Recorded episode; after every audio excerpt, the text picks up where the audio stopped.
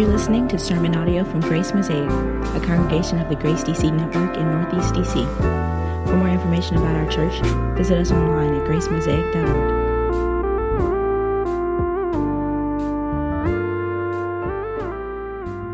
When I moved to Dallas, Texas for seminary, I was a single man, uh, and my apartment reflected that reality. Which is to say, I made peace with the mess in my apartment because it was my mess and I knew generally how to find the things that I needed most of the time.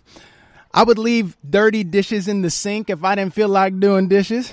Uh, I would let dirty clothes pile up if I didn't feel like doing laundry. And I really didn't spend much time thinking about beautifying my place because I had a practiced disregard for beauty in my apartment. Many years of practice, you don't get good at that on your, you know, just just off the cuff. You got to practice, y'all. Disregarding beauty. This is the way I lived when I was on my own.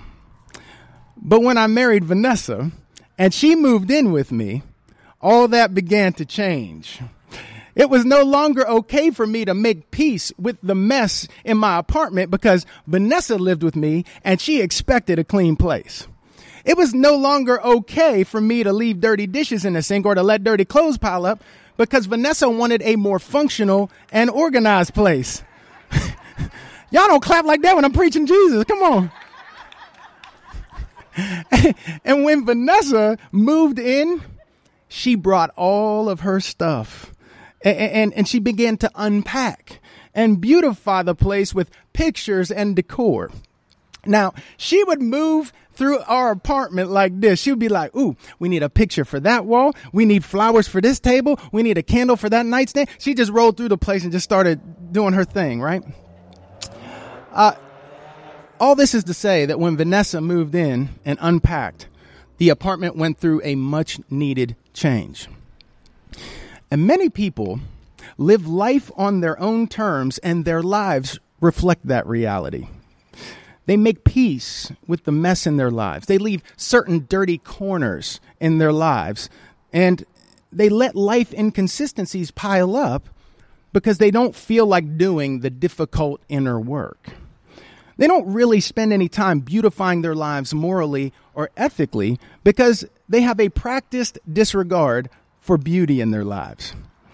But when you come to know the Lord, He sends the Holy Spirit to move in, to dwell with you, to, to live in your life, and things begin to change. It's no longer okay to make peace with the mess in your life because the Spirit lives with you and He expects a clean place. It's no longer okay to leave dirty corners in your life or to let life inconsistencies pile up because the Spirit wants a more functional and organized you. And when the Spirit moves in, he brings all of his stuff with him and he begins to unpack and to beautify your place with the moral and ethical virtues of the Lord Jesus Christ. He begins to move through your life like, here's some righteousness for that sin of yours. And, and, and you know what? Here's some peace for that anxiety that you have. And, and here's some resurrection hope for that despair that you're under. When the Spirit moves in, He begins to unpack so much of the goodness of the Lord Jesus in your life. That's how the process of change in the Christian life takes place. The Spirit is unpacking the luggage that He acquired those 33 years of empowering and walking with the Lord Jesus in his earthly life and ministry. And it's it's those virtues, it's that moral framework that he wants to unpack in your life. When the Spirit moves in and unpacks the life of Christ in you, your life goes through a much needed change.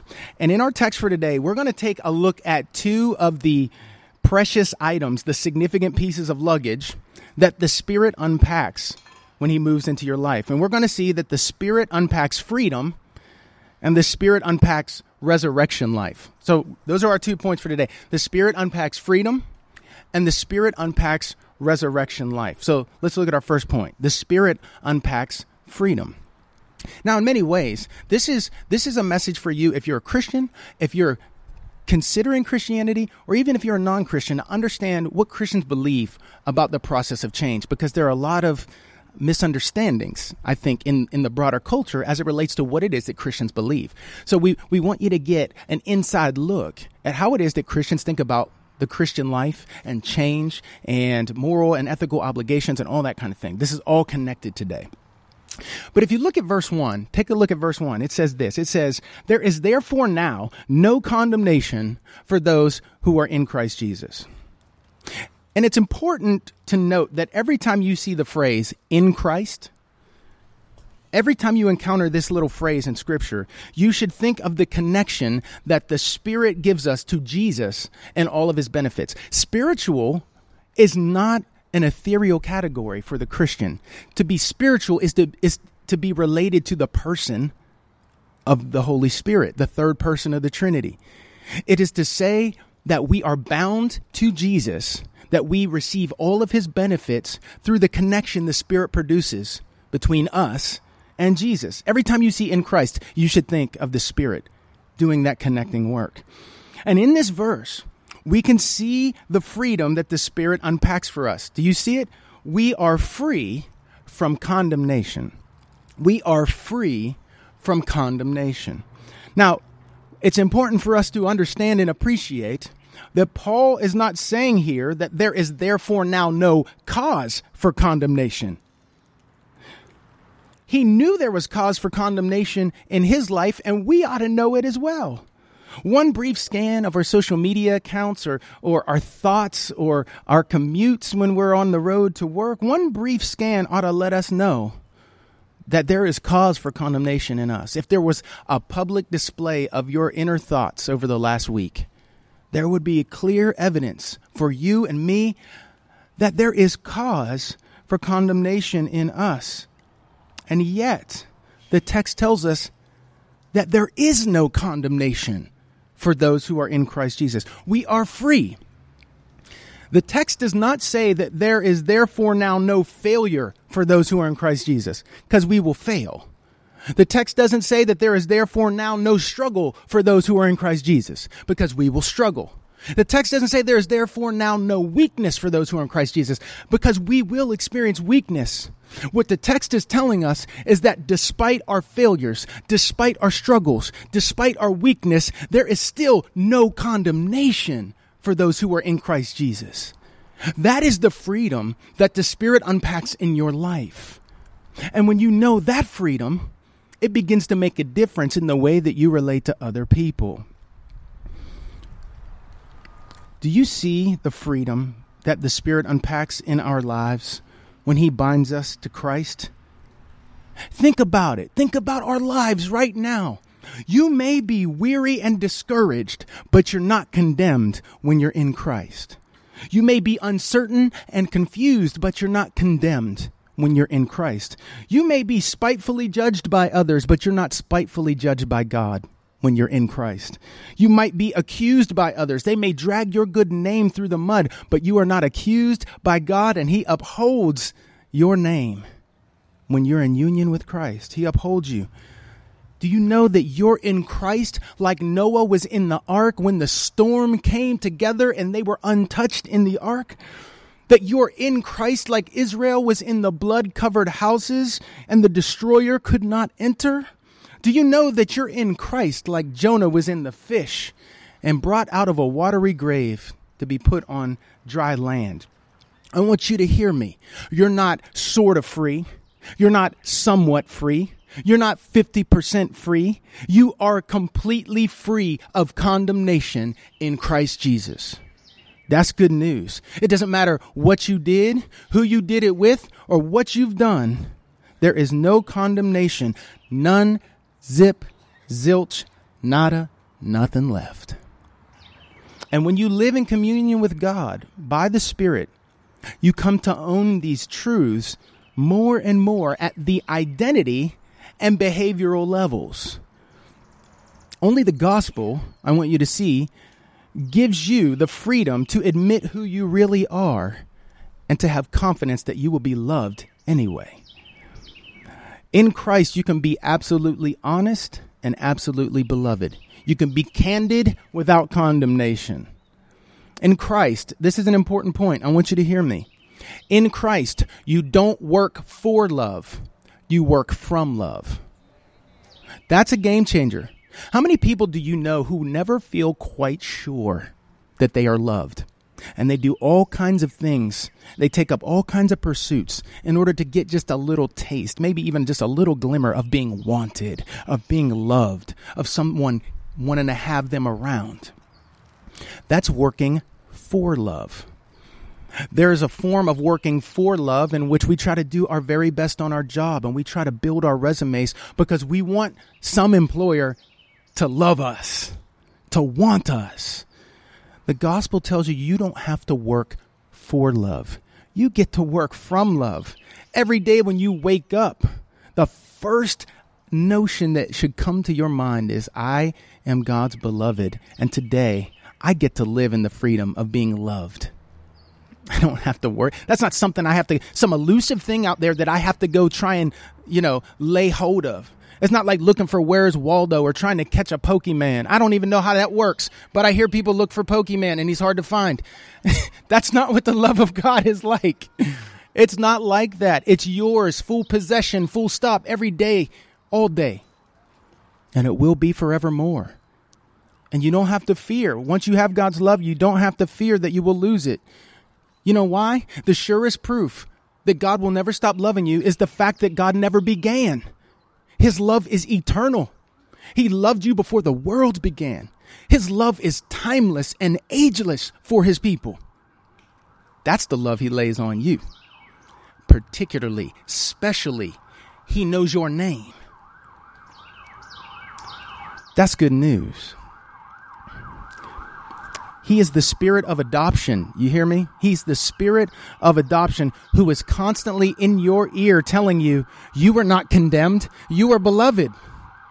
And I want to say something after this ambulance goes past because I want you to hear it. It's important. Okay. Listen to this. This is important. If the voice that you hear in your ear regularly does not address you as beloved, it is not the voice of the Spirit. That's important when it comes to sorting out direction in life and following God. Because a lot of times we have many different voices in our heads. It might be our own voices, our own self speak. It could be the voice of our evil opponent who wants to destroy us. But if that voice does not address you as beloved, it's not the voice of the Spirit. Because that's one of his primary works. We're going to see that next week to convince you that you're a child of God, to do that work in your heart, to set you free. This is the freedom that the Spirit unpacks in your life. And when He does unpack this freedom from condemnation, and you begin to adjust to this reality, you are less likely to be the kind of person who likes to condemn other people for their sins. That's a practical thing. I want you to know here today, if you are exploring Christianity, that it is not a Christian vision for how Christians are to navigate the world if all you've experienced from Christians is condemnation. Because if we are a people that delights to lay condemnation on other people, our actions are not aligning with our message, which is there is no condemnation in Christ Jesus.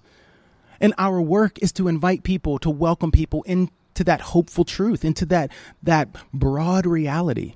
Come on in and see what it's like to be free of condemnation. And when you're free from condemnation of God, all the other lesser condemnations that you experience horizontally, it doesn't mean they don't hurt, but they surely take their proper place. And they, they appear much smaller when other people scrutinize you, when other people want to pick at you and, and pick you apart. You know, I realize many of you are paid critics. That's what you get paid to do, to scrutinize. And it's hard to get out of that mode from your vo- your vocation when it comes to everyday life and how you deal with people. We we're we are more practiced at condemning one another and, and, and laying heavy burdens on one another than we are at inviting one another into this freedom. That, that's, that's an important message for us to hear. Your work as a missionary in this world, Christian, is not to cast clouds of disapproval over your non Christian neighbors. It is to give them a taste of the freedom and love that found you and to invite them to receive it, to walk into it, to enter into it, to welcome it through faith in Christ.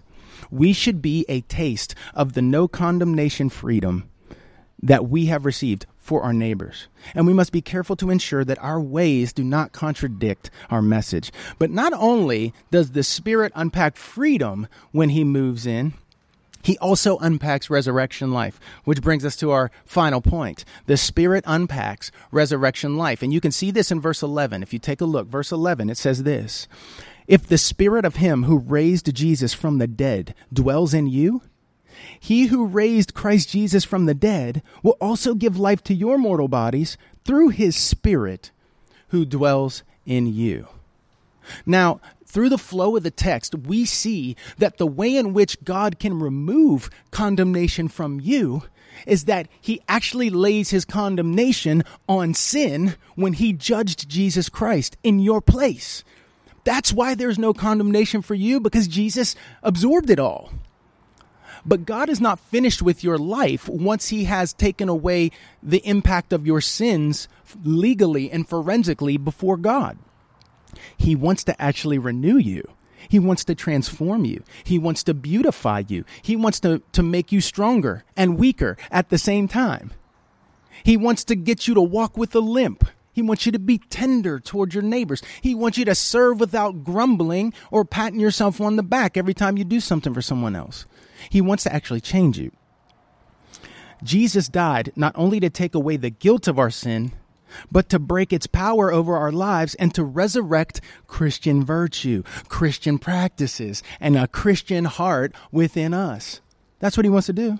And that resurrection life is imparted by the same Spirit who raised Jesus from the dead. Do you have troubles believing today that you can change? I want you to think about Holy Saturday in between Good Friday and Easter Sunday. And I want you to look at that situation. It could not have been more bleak. And God was sending a message to us to echo down through time. When He flexed resurrection power, it was an echo that reverberates through history that lets anybody who's facing any despairing circumstances or situations to know that God can do His thing in your situation. You don't need to despair. If God's raising people from the dead, He's doing anything He wants to do. And you, you, that hope is yours. That's your inheritance as a Christian. That belongs to you. You should start laying claim to what belongs to you through union with Christ. It's yours. God has sent His Spirit to move into our lives, and this is the guarantee that we can and we will be changed let me close it down with this this quote by uh, in the book Road to Character. David Brooks makes this following statement. He says this. He says, "It occurred to me that there are two sets of virtues: the resume virtues and the eulogy virtues. The resume virtues are the skills you bring to the marketplace." The eulogy virtues are the ones that are talked about at your funeral. Whether you were kind, brave, honest, or faithful? Were you capable of deep love? He continues, he says, We all know that the eulogy virtues are more important than the resume ones, but our culture and our educational system spend more time teaching the skills and strategies you need for career success than the qualities you need to radiate that sort of inner light. Many of us are clearer on how to build an external career than on how to build inner character. I think that is a very insightful observation. And what our text is telling us today is that eulogy virtues are the product of resurrection life. That's it. And this is what the Spirit unpacks in our lives.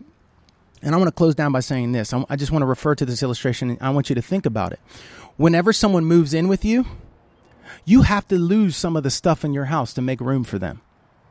And it's a similar thing when it comes to life in the Spirit. There are certain things you got you got an old IKEA couch in your life that needs to go. In fact, all your IKEA furniture needs to go because that ain't nothing but the devil's handiwork. I've lost so many years of sanctification trying to put together IKEA furniture. It ain't right. I, I would be much more mature today if it weren't for IKEA. Okay?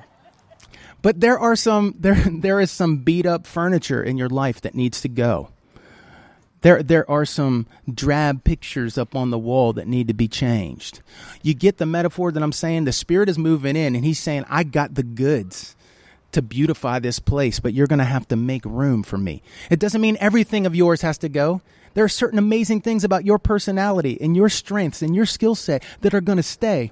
But there are other immaturities and dysfunctional ways of being that need to go. And he wants to make room to bring all of the beauty and goodness of Jesus into your life. So, a good way for you to think about this text this week is one, what would my look? It's imaginative work, y'all. I, I, I, always try to give you imaginative work because your imagination is the fulcrum of change. That's the fulcrum of change your imagination. I want you to imagine what your life would be like if you were free from one or two things that are really shackling you, hemming you up, tying you down. What would your life begin to look like if you were really free of those things? Okay, that's one.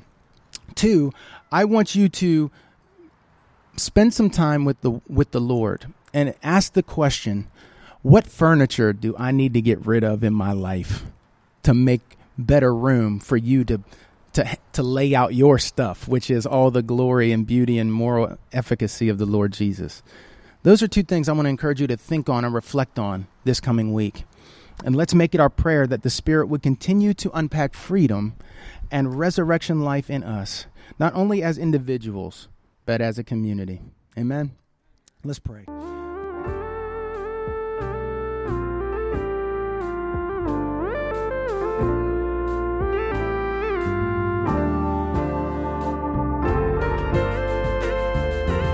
Thanks for listening to this podcast from Grace Mosaic.